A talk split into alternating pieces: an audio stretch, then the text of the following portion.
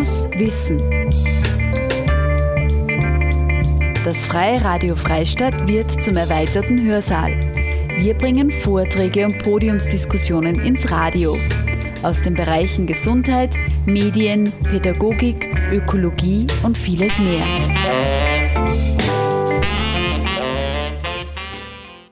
Think Tank Region 2018. Am 9. und 10. November fand in Rheinbach das erste Festival für regionale Vordenker und Vordenkerinnen statt. Ziel war es, voneinander zu lernen, die großen Zukunftsthemen auf regionale Dimensionen herunterzubrechen, interessante Modelle aufzuzeigen und zum Tun anzuregen. Es waren zwei Tage ganz im Zeichen der aktiven und kreativen Zukunftsgestaltung. In unzähligen Podiumsdiskussionen, Keynote-Vorträgen und Talks wurde gezeigt, welche Potenziale in der Region vorhanden sind und wo noch innovative Möglichkeiten bestehen, den ländlichen Raum zu nutzen. Hören Sie nun Vorträge und Diskussionen rund um Energie und Mobilität in der Region. Zu Beginn hören Sie zwei Keynote-Vorträge. Im ersten spricht Markus Kreisel, CEO bei Kreisel Electrics, über die Faszination E-Mobilität. Im zweiten referiert Theresia Vogel zum Thema Energiesysteme der Zukunft. Danach startet eine Podiumsrunde mit Markus Kreisel, CEO von Kreisel Electrics, Martin Fleischandal von Helios bzw. dem Energiebezirk Freistadt, Theresia Vogel, der Geschäftsführerin des Klima- und Energiefonds und Wolfgang Neumann von Energy Globe und Andreas Reinhardt von der Linz AG. Durch die Gespräche und Vorträge führt Norbert Miesenberger, Geschäftsleiter des Energiebezirk Freistadt. Meine sehr geehrten Damen und Herren, ich darf Sie recht herzlich begrüßen zum Energieblock und Mobilitätsblock wir haben jetzt 50 Minuten Zeit, uns, uns mit diesem Thema auseinanderzusetzen. Und meine sehr geehrten Damen und Herren, der Weg zur Dekarbonisierung des Energiesystems ist eingeschlagen. Warum ist er eingeschlagen? Weil sich in Paris über 170 Nationen dazu verpflichtet haben, äh, diese Dekarbonisierung voranzutreiben. Und es gibt äh, mehrere Wege dorthin und zwei konkrete Pfade sind ja schon gekennzeichnet. Bis 2030 hat sich Österreich, und das ist ja jetzt auch äh, in der, Energiestrategie nachzulesen, bis 2030 hat sich Österreich verpflichtet, den Anteil der erneuerbaren Energie im Strombereich auf 100 Prozent zu erhöhen. Aktuell sind wir bei 70 Prozent. Also dieser Pfad soll auf 100 Prozent erhöht werden und auch im Wärmebereich und im Verkehrsbereich soll es die Dekarbonisierung weltweit bis 2050 geben. Soll es geben, muss es geben. Wir haben, was ist zu tun? Es, gilt, die Energiesysteme zu verschränken, Mobilität, Verkehr, Energie miteinander zu betrachten. Und zwei Hauptthemen, die wir jetzt äh, ansehen werden, das ist der Bereich Mobilität und der Bereich Energie. In diesem Hause natürlich äh, starten wir mit der Mobilität und es ist so, dass die Mobilität aktuell mit circa 28 Prozent in Österreich zu den Treibhausgasen beiträgt. Aber das Fatale dabei ist, dass, dass von 1990 bis jetzt dieser Anteil sich um 60 Prozent äh, verstärkt hat. Also da ist viel zu tun und der Elektromobilität, und da sind wir gerade im, im Hause Kreisel ja wirklich ganz richtig, im Bereich Elektromobilität wird hier eine große Rolle zugesprochen. Äh, da gibt es äh, gute Entwicklungen und ich möchte nur auf ein paar Kleinigkeiten eingehen äh, weil es immer darum geht, wie ist denn jetzt der Ausbaupfad? Die die Palette der Produkte wird vielfältiger, die Reichweiten werden besser, aber im Prinzip stottert es immer noch ein bisschen. Wenn ich Ihnen ein paar Zahlen präsentieren darf, im kommenden Jahr, äh, im letzten Jahr wurden in Österreich 4000 Elektroautos zugelassen. Weltweit waren es 400.000. Die gesamte Autoflotte weltweit ist circa eine Milliarde Autos und 0,3 Prozent davon oder gut drei Millionen ist derzeit rein elektrisch unterwegs. Der nächste Referent, der Hausherr, der Gastgeber, der Markus Kreisel, einer der drei äh, Kreiselbrüder, den möchte ich jetzt auf die Bühne, Bühne bitten und er wird uns jetzt zum Thema Elektromobilität äh, elektrisieren, wird uns inspirieren und aufzeigen, wo da die Reise hingeht, wie die Entwicklungen aussehen. Markus, ich darf dich auf die Bühne bitten und ich ersuche um einen Applaus.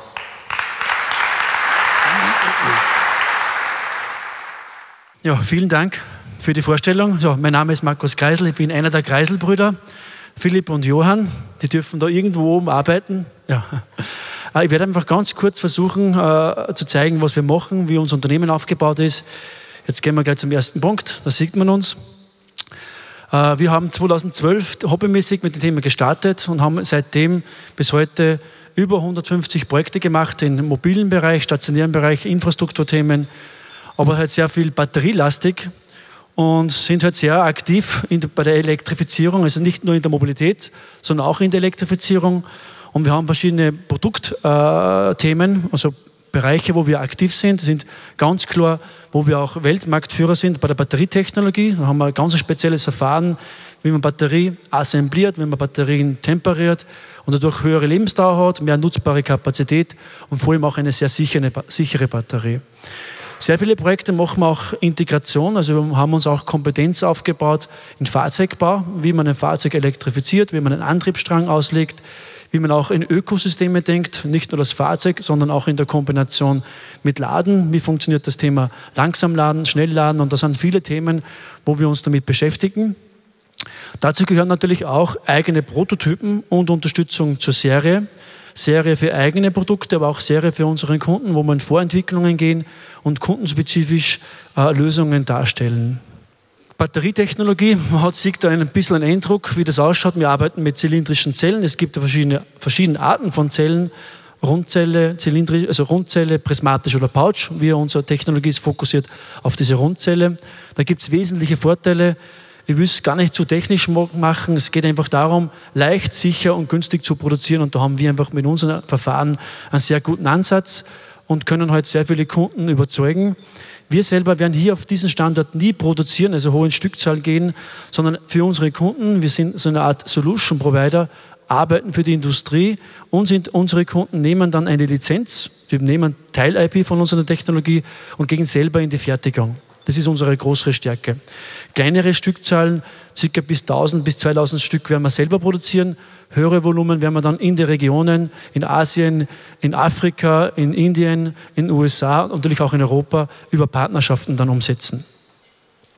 Es gibt einen sehr bekannten Österreicher, der was letztes Jahr auch hier war bei einer Eröffnung. Wir hatten ja letztes Jahr im September das Firmengebäude eröffnet und da war der Arnold Schwarzenegger hier bei uns. Da haben wir für ihn auch einen elektrischen Hammer äh, präsentiert. Damals in 2016 hatten wir eine G-Klasse gemacht.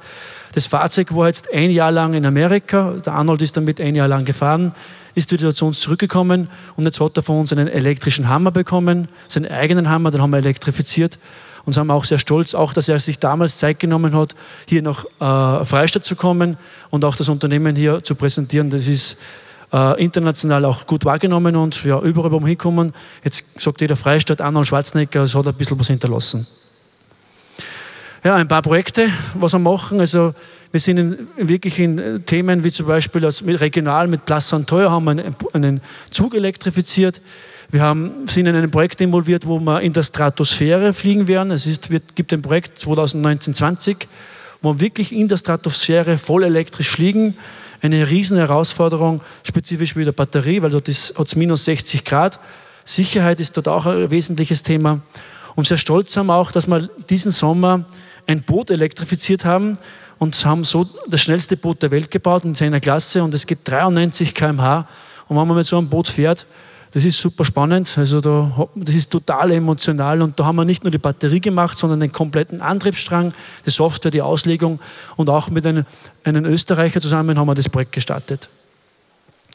Ja, natürlich sind wir auch aktiv in Infrastrukturthemen, speziell im Speicherbereich. Äh, da sind wir auch Zulieferer, äh, Solution Provider für Industrien. Auf Basis unserer Technologie wir da, entwickeln wir da Lösungen, Schnellladestationen, wo ein Batteriespeicher integriert ist.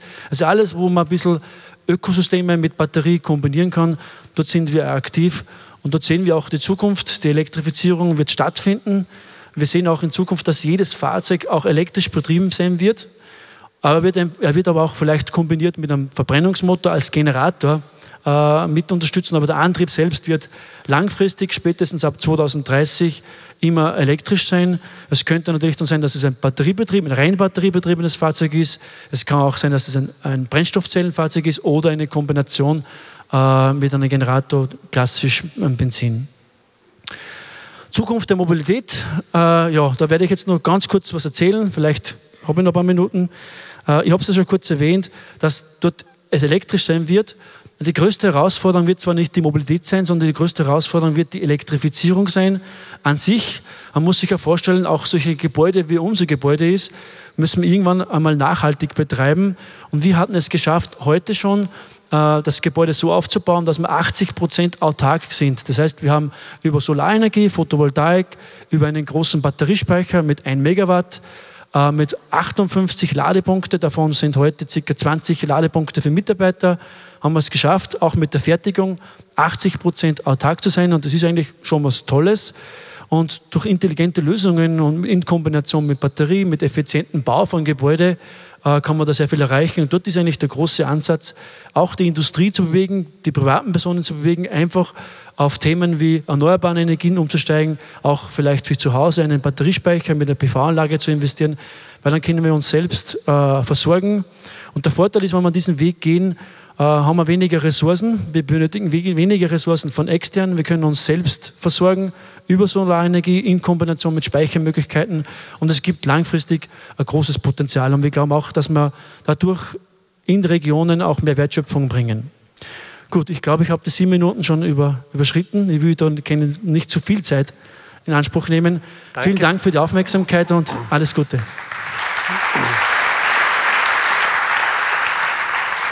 Danke, Markus Kreisel. Wir werden uns ja noch wiedersehen, wo wir die Podiumsdiskussion leiten. Äh, kann damit auch überleiten, ohne Mobilitätswende gibt es keine Energiewende oder ohne Energiewende gibt es keine Mobilität, Mobilitätswende. Wir kommen damit zu unserer nächsten Referentin bzw. zur nächsten Keynote. Ich darf begrüßen Frau Theresia Vogel. Sie ist Geschäftsführerin vom Klima- und Energiefonds, Ingmar Höbert, der auch, der auch morgen zu uns kommen wird. Es gibt ja morgen parallel zu dieser Veranstaltung im gleichen Haus auch das Klimasymposium des Energiebezirks Freistadt. Da wird dann der Kollege da sein. Die Frau Vogel setzt sich intensiv mit technischen äh, Themen auseinander, ist für den Bereich Forschung und Entwicklung beim Klimafonds zuständig. Und bevor Sie jetzt mit Ihren Ausführungen starten, Frau Vogel, Vogel möchte ich Sie fragen, fahren wir nicht trotz der jahrzehntelangen Warnungen renommierter Klimaforscher den Beschlüssen bei diversen Klimakonferenzen und auch im vollen Bewusstsein der sich dramatisch und rapide veränderten Klimawandels nicht ungebremst gegen eine Betonmauer oder anders formuliert, erreichen die auch hier vor Ort stattfindenden Dürreperioden, die apokalyptischen Regenfälle im Süden unseres Landes oder in Italien inklusive zahlreicher Todesopfer immer noch nicht aus, um eine Beschleunigung bei der Umsetzung der Transformation der Energiesysteme zu bewirken. Wie sehen Ihrer Meinung nach diese Energiesysteme der Zukunft aus? Bitte sehr. Ja, danke. Energiesysteme der Zukunft. Heute ist schon viel passiert und gesagt worden. Äh, ich möchte nochmal zurückgehen zum Start. Äh, danke, dass ich hier dabei sein darf. Danke auch dem, dem Hausherrn, äh, den Hausherren, dass sie das ermöglichen. Tolle Sache, begeisterte Zuschauer und Zuschauerinnen was will man mehr für die Energiezukunft? Ich beschäftige mich ganz stark mit einer etwas ferneren Energiezukunft. Das sind immer dann sehr lange Mühen der Niederung, bis das das eintritt. 2050 erscheint unendlich weit weg. Wer sich aber mit dem Thema beschäftigt, der kommt drauf, na so weit weg ist es gar nicht. Und es wurde schon gesagt, das, was jetzt passiert, ist etwas, das wir bereits wirklich spüren. Der Klimawandel schlägt auf, er schlägt in Österreich besonders stark auf. Die Temperaturen steigen, es ist messbar, es ist spürbar und es ist nicht nur eine Einzeljahreserscheinung, sondern es ist ein Trend, der stetig an Geschwindigkeit zunimmt und die Gegenmaßnahmen sind überschaubar. Was würde das bedeuten bis 2050? Naja, wenn man sich das vorstellt, Sie sehen hier eine Europakarte und da, wo Oslo steht, war Wien eh dem. 2050 würde Wien dann da nach unten wandern, also irgendwo auf die Höhe von Barcelona oder so, plus minus. Ja. Und wie leben wir dann? Sicher anders als heute, zwangsläufig. Das muss man sich einfach, da kann man sich ein bisschen hineinfühlen. Deswegen habe ich diese Grafik sehr gerne. Der Klimawandel hat äh, nach Meinung der Wissenschaft und nach, äh, das ist inzwischen auch schon, würde ich mal sagen, abge, abgesichert, äh, eine Ursache, eine ganz starke Ursache, das ist der CO2-Ausstoß, aus der Anthroposphäre, also aus dem, was der Mensch macht. Wir verbrauchen momentan in einem Jahr so viel fossile äh, Reserven, wie in zwei Millionen Jahren eingelagert wurden. Man kann sich vorstellen, damit heizen wir die Atmosphäre auf. Und es gibt ein ganz klares Fazit bei allen, diese fossilen Reserven, die noch in der Erde sind, die müssen dort bleiben. Und das müssen wir, äh, das müssen wir angehen, da müssen wir viel, viel schneller werden. Was können wir ändern? Was wollen wir ändern? Sie sehen hier, es gibt viele Themen, die wir angehen müssen und ganz viele hängen mit dem Thema Verbrauch fossiler äh, Treibstoffe zusammen, Brennstoffe im Wesentlichen, 95 Prozent des Öls und ähnlicher wird verbrannt und nicht anders verwertet. Diese 95 Prozent müssen wir ändern. Die haben auch Auswirkungen, es wurde heute schon gesagt, ein bisschen auch auf die Raumordnung, auf die Siedlungsformen etc. Energiewende ist das äh, Gebot der Stunde für die nächsten Jahrzehnte. Was heißt das? Wenn man sich das ansieht, dann sehen Sie hier links einen Balken, den ich versuche irgendwie auszuleuchten. Da hier links ist das, wo wir momentan sind, verbrauchsmäßig. Da hat sich nicht sehr viel geändert. Da müssen wir hin. Und bei der Quelle unserer Energie müssen wir total umrüsten, nämlich von fossilen auf nachwachsende. Und wenn man ein System so stark verändern will, dann heißt das Disruption, also völlige rapide Veränderung. Wir müssen auf völlig neue Technologien setzen, auf neue Energiequellen. Und die gute Nachricht ist, der Bevölkerung ist es im Wesentlichen klar. Der Klima- und Energiefonds hat im Vorjahr eine Erhebung durchgeführt. Was sind die Energieformen der Zukunft für Sie? Was glauben Sie, was an Technologien kommen wird? Und was Sie hier sehen ist, die Bevölkerung sagt ganz klar, alles, was erneuerbar ist, das ist da oben und da unten ist dann Atom, Erdöl, Erdgas, Kohle und andere. Also der Bevölkerung ist klar, dass wir hier was verändern müssen. Die Bereitschaft, behaupte ich, ist auch da. Und wenn Sie schauen, da sind natürlich einige Technologien drunter, die noch Jahrzehnte brauchen werden. Also eine wie soll ich sagen, Marktdurchdringung mit Brennstoffzellen, das wird nicht von heute auf morgen erfolgen, das wird sehr lange dauern. Aber Tatsache ist, wir müssen die ersten Schritte jetzt setzen. Klar ist auch von jetzt, heute, einem fossilen System zu einem System, das hier, so wie hier, aus erneuerbarer Quelle sich dotiert, braucht es Übergangszeiten und da gibt es Bewahrer und da gibt es Leute, die verlieren werden und die predigen uns sehr viel immer wieder und je mehr Erneuerbare ins System kommen, desto mehr wird der Widerstand auch werden bei denen, die etwas zu verlieren haben. Aber es sind Lösungen vorhanden, wir haben heute das Thema der Regionen. Jede Region wird unterschiedliche Stärken haben, unterschiedliche erneuerbare Energien, sei es die Biomasse, sei es Solar, sei es Wind, sei es Geothermie. Wir haben hier viele, viele Antworten und äh, Österreich kann man verändern, kann man aber nur gemeinsam verändern. Es gibt aber auch Technologien, so wie beispielsweise Österreich ist ein Photovoltaikland. Man glaubt es manchmal nicht, aber wir haben ausgezeichnete Produzenten bei Photovoltaiktechnologien und wir sind ganz top bei dem, wenn es darum geht, hier neue Materialien zu entwickeln, äh, neue Standards, aber auch im Hinblick auf Verbesserung der Bestandsdauer. Hier nur ein kleiner Asset. Fossilfreie Wärme ist ausreichend verfügbar, vor allem für den Großbereich, Großanwendungen. Da gibt es einige Branchen, die sind prädestiniert. Stichwort Lebensmittelbranche, Solarthermie im Bereich der Bierbrauerei, im Bereich der Fleischfabriken äh, und Wurstfabrikation im Bereich von Getränkeherstellern etc. Bestmöglicher Einsatzbereich brauchen wir nur mehr im Land äh, einziehen. Es gibt aber auch Lösungen, die werden nicht im kleinräumigen Regionalen liegen, sondern die werden eher in die großtechnischen Lösungen, in eher zentrale Einheiten gehen. Beispiel ist der Wasserstoff oder die Wasserstoffwelt. Ich gehe jetzt nicht darauf ein, aber Tatsache ist, das wird nicht im Kleinen passieren. Elektromobilität wurde schon gesagt. Österreich ist auf einem sehr guten Weg. Es gibt nicht nur Pkw, äh, wo wir Komponenten liefern. Es gibt auch in Steyr inzwischen einen E-Truck, der kürzlich vom Band gelaufen ist. Neun sind in Österreich unterwegs, werden getestet. Der Klimafonds hat das unterstützt. Eine gute Sache für einen Bereich, den wir dringend brauchen, nämlich Logistik. Sektorkopplung, auch ein Schlagwort. Was heißt das? Man vernetzt bestimmte Branchen miteinander, die bisher nicht ver ver vernetzt wurden. Man vernetzt beispielsweise das Gasnetz mit dem Stromnetz. Man vernetzt äh, das Wärmenetz mit dem Gasnetz und ähnliches. Sektorkopplung ist vor allem im urbanen Bereich ein großes Thema, weil dort alles nebeneinander habe und alles gleichzeitig. Hier liegt viel Potenzial drin. Schlagwort Smart City werden Sie schon gehört haben. Auch die Städte haben einen großen Druck, hier sich zu verändern und ihre Energieversorgung umzustellen. Österreich, in Österreich passiert sehr viel. Wir haben Städte, wir haben Regionen, die sich intensiv mit ihrer Energiezukunft auseinandersetzen, die hier absolute Frontrunner sind und die hier viel Erfahrung schon am Tisch gebracht haben. Das heißt, das können wir alles nützen. Es sind Millionen von Menschen inzwischen, die wirklich in Österreich schon in smarten Regionen oder smarten Städten leben, die von der Energiezukunft schon gehört haben, die sich in Projekten schon engagiert haben. Das ist ein gewaltiger Pool, den wir durchaus verstärkt nutzen können und sollen und der uns wirklich den Weg in die Zukunft auch zeigen kann. Diese Erfahrung ist Gold wert.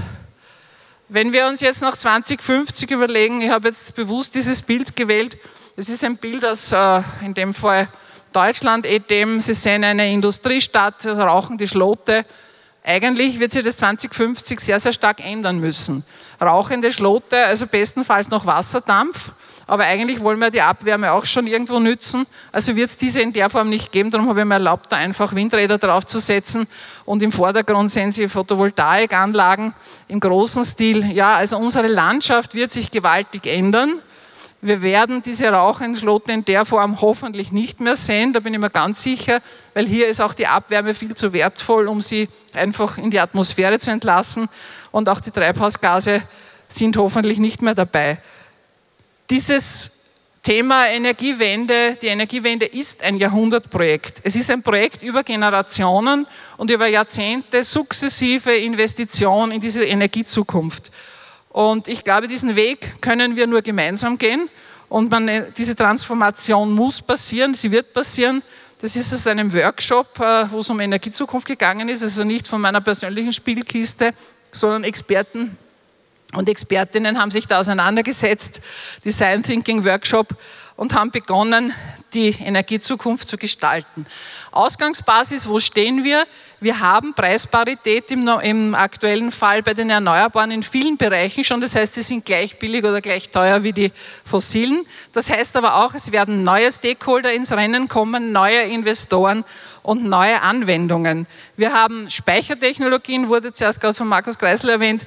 Speicher, ob Batterien oder Wärmespeicher oder auch eben andere Speicher, sind sicher ein Gamechanger, um die volatile erneuerbare Energie auch entsprechend langfristig speichern zu können und dann ins Netz zu integrieren, dann, wenn ich es brauche und wenn es sinnvoll ist und effektiv ist. Das wird uns sehr helfen, da sind wir gut am Weg. Ich sage nur Stichwort Österreich, die grüne Batterie Europas. Da haben wir auch hohe Kompetenz. Ich bin ein bisschen gleich fertig. Das andere, Sie sehen, das muss man jetzt alles schnell durchlesen. Aber was ich noch sagen wollte, was schon ein wichtiger Punkt ist, bei dem Rollout von neuen Technologien sind wir viel zu langsam. Und das Tempo ist extrem regional unterschiedlich. Kann man nachlesen in meiner Präsentation. Was wir auch nicht vergessen dürfen, Technik alleine rettet uns nicht. Das wurde heute auch schon oft gesagt. Wir brauchen einen Triple-Ansatz, eine integrierte Strategie. Deswegen gibt es auch eine integrierte Klima- und Energiestrategie. Und die Ökonomie spricht für Erneuerbare. Sie werden laufend billiger. Wer vernünftig ist, wird in Erneuerbare investieren. Es muss aber schon auch gelingen, bei den Menschen eine Identifikation mit diesem Thema zu erzeugen.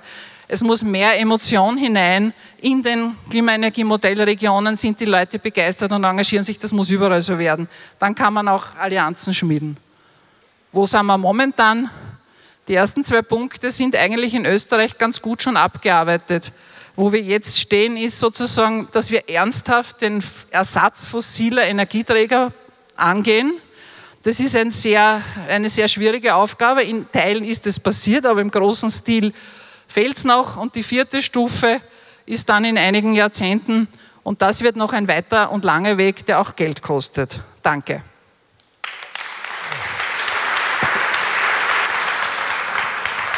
Danke, Frau Theresia Vogel, fürs Mutmachen. Sie haben von einem, von einem 100-Jahre-Projekt gesprochen. Sie haben gesagt, die Menschen sind bereit, die Potenziale sind vorhanden, die Technologien sind vorhanden. Jetzt geht es auch noch darum, die Rahmenbedingungen dafür zu schaffen. Und gemeinsam mit dieser Veranstaltung wollen wir auch dazu beitragen, der Politik Mut zu machen, bei der Mission 2030, wie ja die neue Energiestrategie heißt, äh, da wirklich Schritte in diese Richtung zu setzen. Ich darf jetzt neben den Herrn Kreisel, neben der Frau Vogel noch drei weitere sehr interessante Persönlichkeiten auf die Bühne bieten. Den Herrn Wolfgang Neumann von Energy Globe, den Herrn Martin Fleischhandel von der Helios Sonnenstrom GmbH und den Herrn Andreas Reinhardt von der Linzige. Bitte aufs Podium zu mir. In der vorigen Runde war es ja so, dass eher äh, die Männer in der Unterzahl waren. Jetzt ist die Frau Vogel in der Unterzahl, aber ich glaube, Sie sind dominant genug, dass Sie das, Sie sehen, Sie sehen, Sie sehen das anders. Äh, starten wir gleich beim Herrn Neumann. Der Herr Wolfgang Neumann ist ja wirklich die Ikone im Umweltbereich. Er ist 35 Jahre im Klimaschutz- und Energiebereich tätig, hat den Energiesparverband gegründet, hat die Energiesparmesse in Wels ins Leben gerufen, wo ja jedes Jahr über 100.000 Besucher sind und nächstes Jahr feiert ja Energy Globe sein 20-jähriges 20 Bestehen. In 190 Ländern sind sie aktiv und trommeln für das Thema der Energiewende. Ich starte gleich mit der ersten Frage. Herr Neumann, die Ausführungen von der Frau Vogler waren ja wirklich sehr erhebend. Wie sehen Sie die Mobilitäts- bzw. Energiezukunft in den ländlichen Regionen? Wie kann das aussehen? Bitte um Ihr Statement. Ja, ich glaube, äh, es wird sich in den nächsten Jahrzehnten extrem viel tun. Ich glaube, die letzten, ich bin jetzt seit circa 40 Jahren hier in dem Bereich tätig und äh, glaube, was wir bisher gemacht haben, war so eigentlich einmal die Basis zu schaffen für die entsprechenden Technologien, die jetzt eigentlich da sind und jetzt heißt es umzusetzen.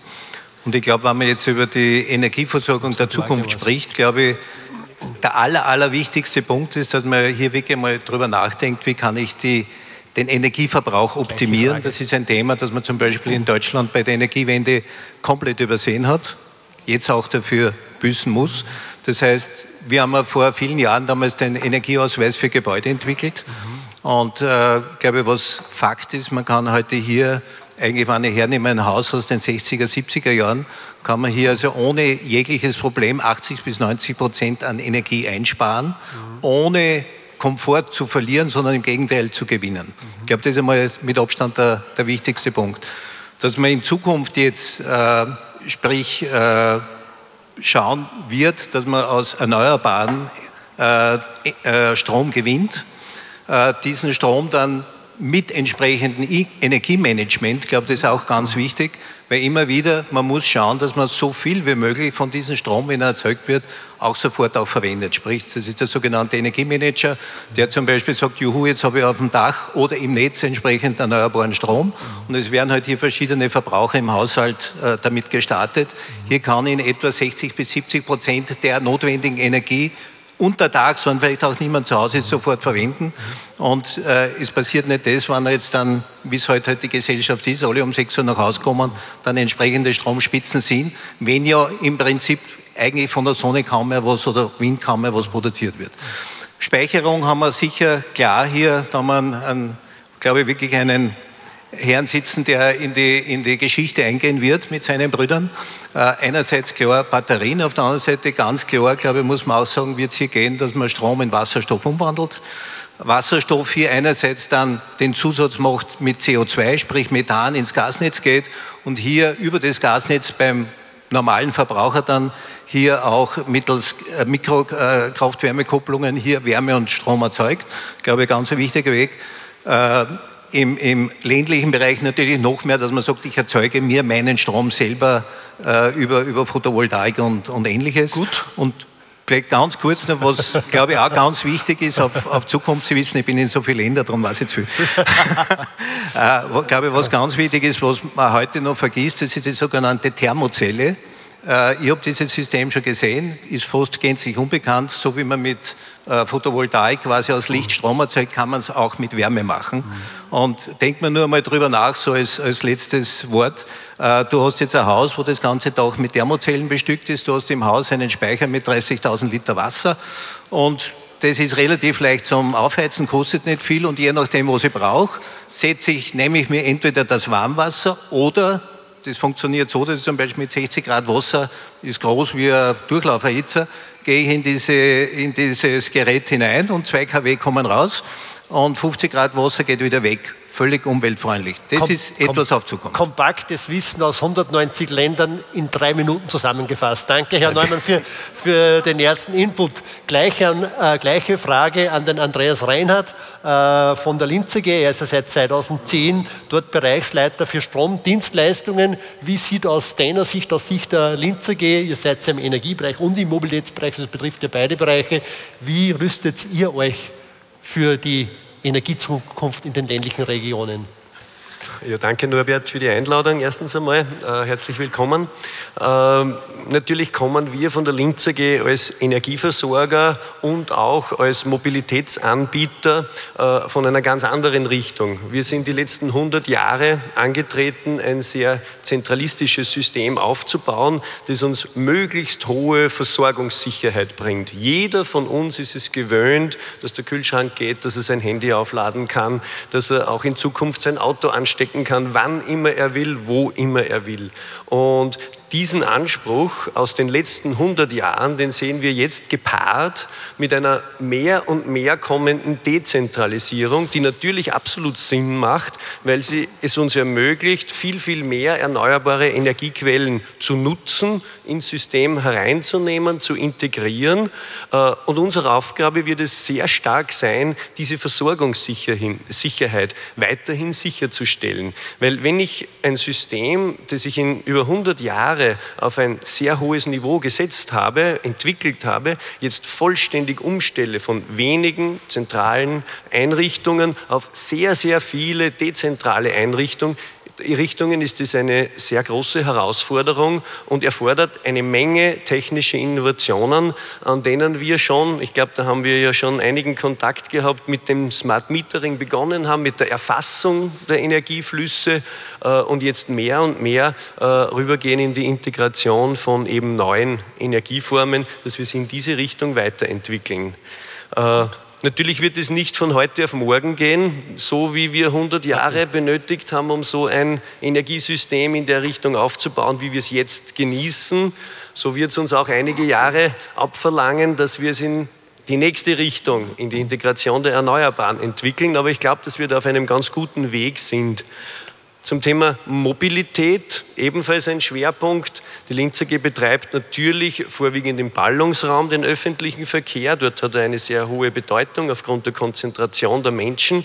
Aber Norbert, du weißt das am besten, wir kooperieren auch äh, mit äh, einigen Leuten im ländlichen Bereich, um auch dort Lösungen zu finden. Und für uns ist natürlich interessant, hier Stichwort Pendlerverkehr, diese Systeme möglichst gut aneinander zu bringen. Stichwort Park-and-Ride-Anlagen, wo es auch die Möglichkeit gibt, Elektrofahrzeuge äh, zu laden. Stichwort Carsharing, um die letzte Meile äh, besser überbrücken zu können.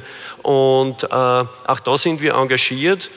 Ich glaube, eines sollte man nicht vergessen, Dort, wo wir unterwegs sind, fahren wir schon seit 100 Jahren elektrisch. Straßenbahn, natürlich weiß jeder, die fährt elektrisch. Äh, äh, wir machen das also schon über eine sehr lange Zeit, haben hier sehr viel Erfahrung und ich glaube, wir werden auch hier einen ganz guten Beitrag leisten können, hier mehr und mehr den fossilen Anteil, speziell im Individualverkehr und im Schwerverkehr, auch in eine elektrische und damit mehr und mehr erneuerbare Richtung zu bringen. Und diese große Herausforderung, ich sage es noch einmal, 100 Jahre, die vergisst man nicht einfach so von heute auf morgen, aber wir sind da dran und ich glaube in, ein, in guter Gesellschaft mit vielen anderen Energieversorgern, die da auch ihren Beitrag leisten werden. Dank, danke wie es ja die Frau Vogel schon erwähnt hat, es wird neben den technologischen Entwicklungen auch äh, andere planerische Maßnahmen, äh, Rahmenbedingungen brauchen, sozusagen, um diese Energiewende bzw. Mobilitätswende zu erreichen. Als nächstes möchte ich den Martin Fleischhandel, meinen Partner bei der Helle Sonnenstrom GmbH, bitten. Er ist ja unweit von hier auf einem Bauernhof aufgewachsen betreibt einen halben Kilometer von hier entfernt äh, eine 500 kW Photovoltaikanlage und wie gesagt ist er Geschäftsführer von der Helios Sonnenstrom GmbH parallel aber auch in der Forschung und Entwicklung in der Föstalpine tätig, also hat von daher auch einen sehr guten Zugang. Wie siehst du die Versorgung, Energieversorgung, Mobilitätsversorgung für ländliche Regionen in der Zukunft? Wie siehst du das? Ja, danke Norbert. Ähm, Mobilitätsversorgung, äh, Energieversorgung, ländlicher Raum, alle, alle wollen Strom. Strom und E-Mobilität ist gleich ökologisch. Ähm, diese, diese Gleichsetzung, die ist ja so nicht ganz gültig. Wir müssen schon uns Gedanken machen, wie wir den Strom produzieren. Dann sind wir auf einem guten Weg. Es ist ganz klar, die, der Elektromotor ist die effizienteste Maschine, um Stromenergie in Drehbewegung umzuwandeln. Da brauchen wir überhaupt nicht diskutieren. Aber wie wir unseren Strom produzieren, aktuell produzieren, da hinken wir eigentlich noch sehr weit nach. Äh, der Ökostromanteil, ja, Österreich hat eine Sonderstellung mit, äh, mit den Wasserkraftwerken, aber sieht man europaweit, dann, dann ist der Ökostromanteil in den Netzen sehr gering. Wenn wir zukünftig noch mehr Strom benötigen für die E-Mobilität, für Wärmepumpen und, und, und, dann bedarf es vernünftige, gut ausgebaute Netze. Ich weiß, nicht jeder will das hören. Netzausbau ist gerade in unserem, in unserem Bereich hier im Mühlviertel ein, ein heißes Thema. Aber ein Netzausbau ist notwendig, will man äh, eine Ökologisierung des Stromsystems vorantreiben. Dezentral zu produzieren äh, ist wichtig, weil wir äh, Flächenressourcen nützen können, wie unsere Dächer oder landwirtschaftlich schlecht genutzte oder schlecht nutzbare Flächen für Photovoltaik, für Wind. Aber wir müssen auch den Strom wegbekommen. Wir können den nicht äh, in diesen Größenordnungen lokal verbrauchen. Und dazu benötigt es äh, dementsprechend gute Netze. Ja, und die Mobilität am Land wird, wird in der Zukunft da bin ich ganz, ganz beim Herrn Neumann, äh, wird ganz anders ausschauen, wird viel stärker ähm, in Carsharing gehen und wird natürlich auch stärker elektrifiziert sein. Ich möchte aber doch, doch hier auch am Land die Lanze für den öffentlichen Verkehr brechen, weil ohne die großen Kapazitäten des öffentlichen Verkehrs äh, wird auch äh, die zukünftige Mobilität am Land nicht funktionieren. Danke für diesen äh, Input. Ich komme damit äh, zu einer Folie von Bruno Buchberger vom Vormittag, wo er für die Entwicklung von Oberösterreich das Fadenkreuz aufgezeichnet hat. Er hat von der Ost-West-Verbindung gesprochen und von der Nord-Süd-Verbindung. Und da möchte ich gleich äh, ansetzen, was du ihm gerade gesagt hast. Haben wir bis jetzt den öffentlichen Verkehr noch etwas vernachlässigt. Ich habe doch beruflich äh, regelmäßig in Wien zu tun, bin diese Woche am Montag um 10 Uhr in Götschka mit dem Bus äh, eingestiegen, äh, in den Bus eingestiegen, nach Linz gefahren und zwei, zweieinhalb Stunden später war ich in Wien beim Termin, also, also innerhalb von zwei, zweieinhalb Stunden. Das ist eine Spitzenverbindung, nur das sind eben die die Routen, die wir gut ausgebaut haben. Und da müssen wir sicherlich auch noch ansetzen. Das Thema, was du auch noch angesprochen hast, äh, Stromnetze. Wir haben ja morgen das Klimasymposium, wo wir uns speziell diesem Thema, also mit diesem Thema näher auseinandersetzen wollen und werden. Es werden interessante Referenten da sein. Es wird von der ABG, von der Austrian Power Grid, wer da sein, der genau erklärt, worum es diese Übertragungsnetze braucht, was da der Hintergrund ist. Äh, Frau Vogel, darf ich noch mal um eine kurze Ergänzung äh, bitten? Ich habe Sie zuerst ein bisschen abgewürgt, wo Sie über die Energiesysteme der Zukunft gesprochen haben. Vielleicht noch eine Ergänzung an dieser Stelle. Naja, unter dem Aspekt, dass man hier stark über Regionen spricht und mhm. gemeint sind vor allem ländliche Regionen, habe ich jetzt so ein bisschen im Laufe des heutigen Tages mitgenommen. Ganz klar ist, die Energiewende sehe ich als riesige Chance für die ländlichen äh, Regionen, für den ruralen Raum, weil man hat die Fläche, das ist einfach so. Aber es ist nicht Stadt gegen Land oder Land gegen Stadt, sondern es ist Land mit Stadt. Man wird natürlich in die Städte exportieren können. Die Städte brauchen Energie vom ländlichen Raum, weil sie einfach sehr dicht verbaut sind und da ein gewisses Limit auch bei bester Effizienz gegeben ist. Das ist das eine. Es wäre auch schön, wenn diese Energiewende es schafft, dass äh, man aus der Energieaufbringung tatsächlich Geschäft macht, Einkommen hat und nicht auf Förderungen permanent angewiesen ist. Denn es ist ein massives Problem, auch im ländlichen Raum, dass hier ganz viel rein aus Förderung ist, einkommensmäßig. Also es wäre eine super Chance. Ich hoffe sehr, dass das gelingen wird. Aber ich möchte auch zu bedenken geben, das Beste ist, den aufgebrachten Strom auch zunächst einmal lokal, in situ zu verwenden, soweit als möglich, zu speichern, vor allem den Eigenbedarf zu bedecken und erst dann an Export zu denken. Äh, weil wir sonst wirklich beim Leitungsbau in unermessliche Größen kommen, wenn da jeder alles, also jedes Elektron hin und her schickt. Das muss einfach Tatsache ist, ich halte viel davon, dass man möglichst lokal auch die, äh, von der Aufbringung einmal partizipiert. Da gibt es viele Varianten inzwischen, also ob das jetzt äh, so Grätzelspeicher oder ähnliches sind. Da gibt es viele Varianten, die wir nützen können. Ich halte das für sehr wichtig, weil auch die Identifikation der Leute mit diesen Modellen sehr hoch ist und weil vielleicht dann auch aus dem ein privates, budgetäres Investment äh, kommen kann. Ich möchte nochmals äh, auf Markus Kreisel seinen Vortrag kurz zurückkommen.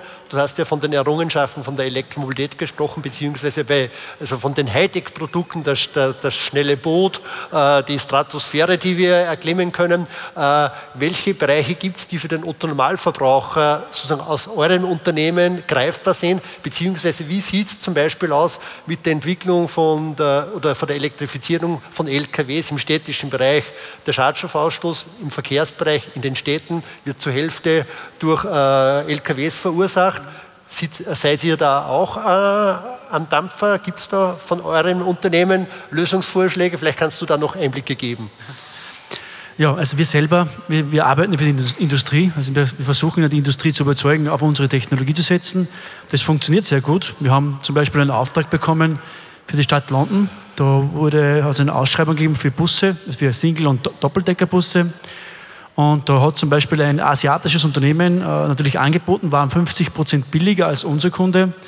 Trotzdem hat unser Kunde den, äh, diesen Tender gewonnen, äh, weil es hier um Effizienzsteigerung geht. Weil zum Beispiel, wenn man sieht, dieser chinesische Bus hat drei, der braucht drei Kilowattstunden Energie pro Kilometer und mit unserer Technologie haben sie nur eine Kilowattstunde Energie pro Kilometer. Das ist ein Riesenunterschied.